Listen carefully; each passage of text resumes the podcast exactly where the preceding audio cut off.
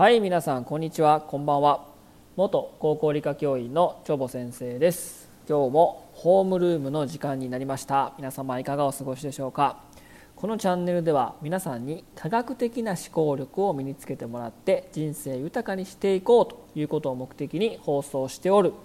ホームルーム風のラジオ番組になっております。お話しするジャンルは生き物から教育からサイエンス全般と、えー、時事問題も話しております、えー、ぜひ気になる方は概要欄の方をチェックしていてください、えー、毎週木曜日はケン先生とコラボ収録コラボ配信を。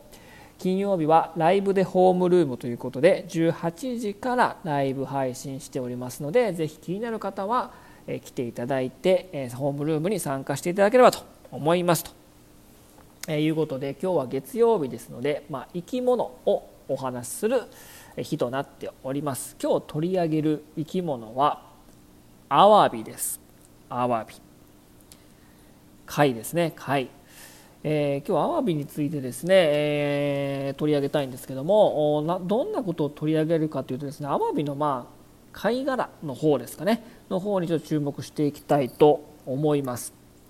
えー、アワビのですね貝殻なんですけどお95%が、ま炭酸カルシウムでできているんですね、えこれはですね人工のセラミックスという素材とほぼ同じなんですね。皆さんセラミックスと聞いて何を思い浮かべますか？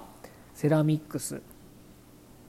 せーの、まあ、陶磁器とかですね、まあ、セメントもそうですけどもまあえー、まあ、お茶碗とかですねそういったものに使われているのが、まあ、セラミックスということで、まあ、炭酸カルシウム95%ぐらいと、まあ、セラミックスと、まあ、同じあの構成成分になってるんですけどもそういった陶磁器とかそういった、まあ、食器をですね、えー、洗ってて手を滑らしてね床にバンって落としたらまあ割れますよね、うん、結構な確率で、うん、でも考えてみてください、まあ、アワビの貝殻をですね、まあ、手に取ることってまあなかなか、えー、まあレアなんですけども貝殻をまあ落としてみたら割れます。パリパリパリって言って。割れないですよね、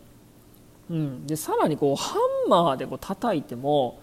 なかなか割るのもしんどいぐらいめちゃくちゃ強固じゃないですか。うん、同じ、えー、95%ということで炭酸カルシウムでできているというのにもかかわらずですねなぜセラミックスは人工で作ったやつは、えー、割れに割れやすいのにアワビの殻は割れにくいのかということなんですけどもこれですね、まあ、アワビですね、まあ、食べてもまあ美味しいですね、まあ、高級食材な感じで、えー、まあ、食べるのも美味しいですし邪馬台国の女王卑弥呼も、ね、好物だったというふうに言われておりますこのアワビ。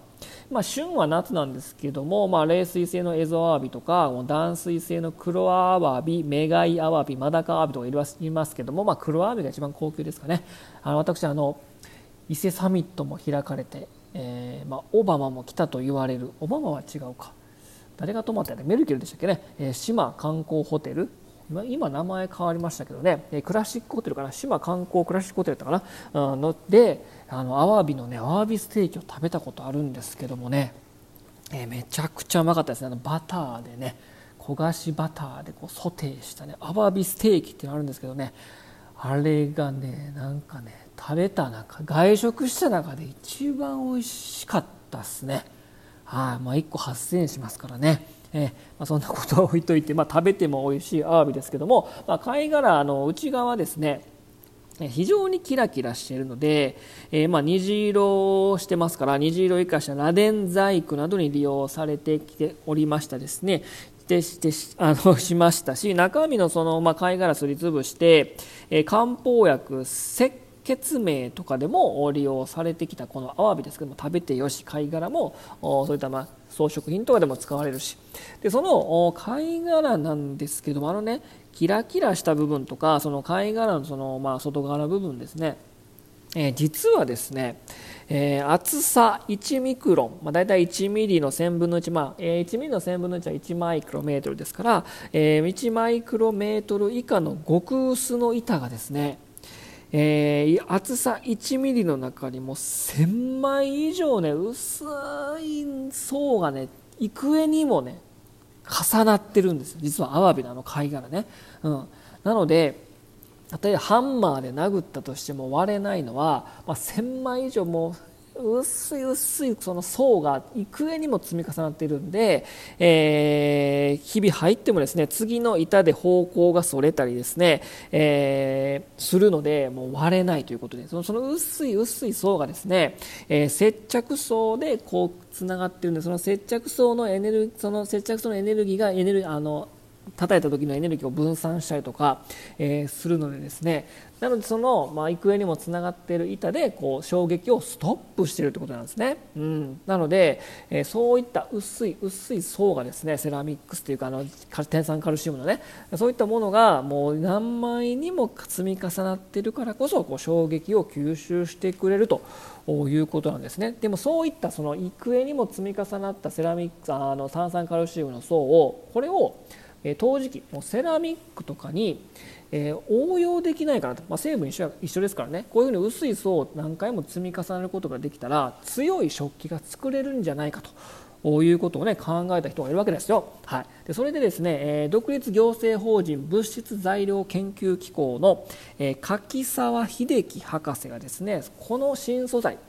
こう幾重にもアワビのその貝殻を参考にして、えー、セラミックスのこの層をですね、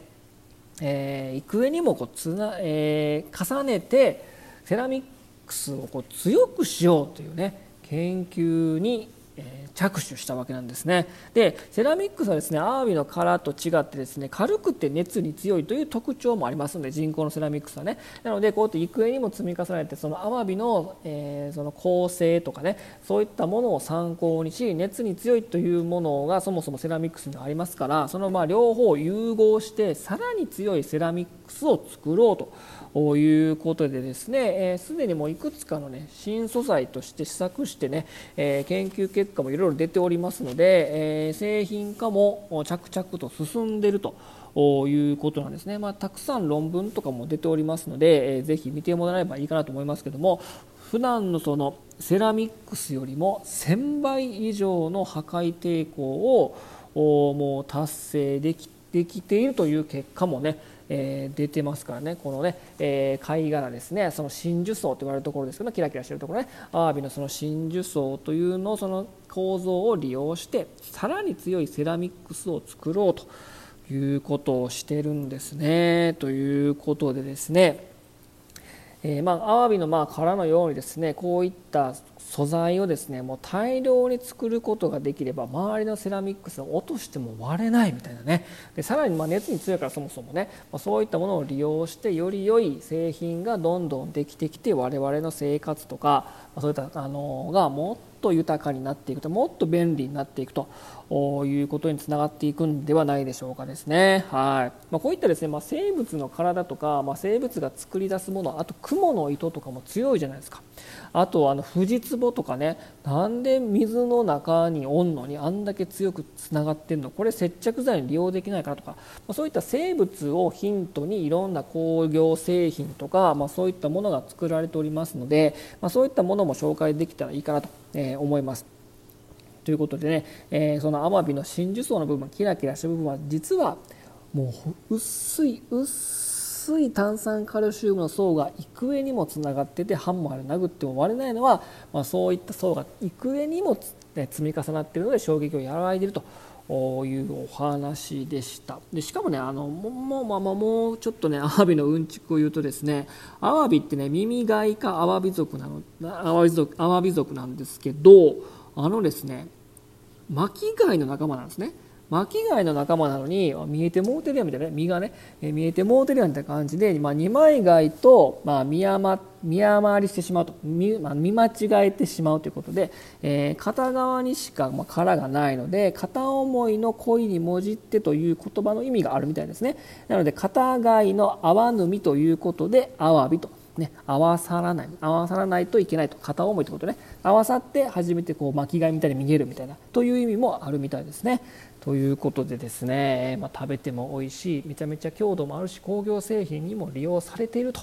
いうアワビのご紹介でした、まあ、漢方薬にも利用されているし、まあ、装飾品としても使われているともうね全部利用してますよね、まあ、なかなかね高級食材なんでなかなかねあと中華料理とかでもね干しアワビとかでめちゃめちゃあの高級食材としてね使われてますもんね。はいということで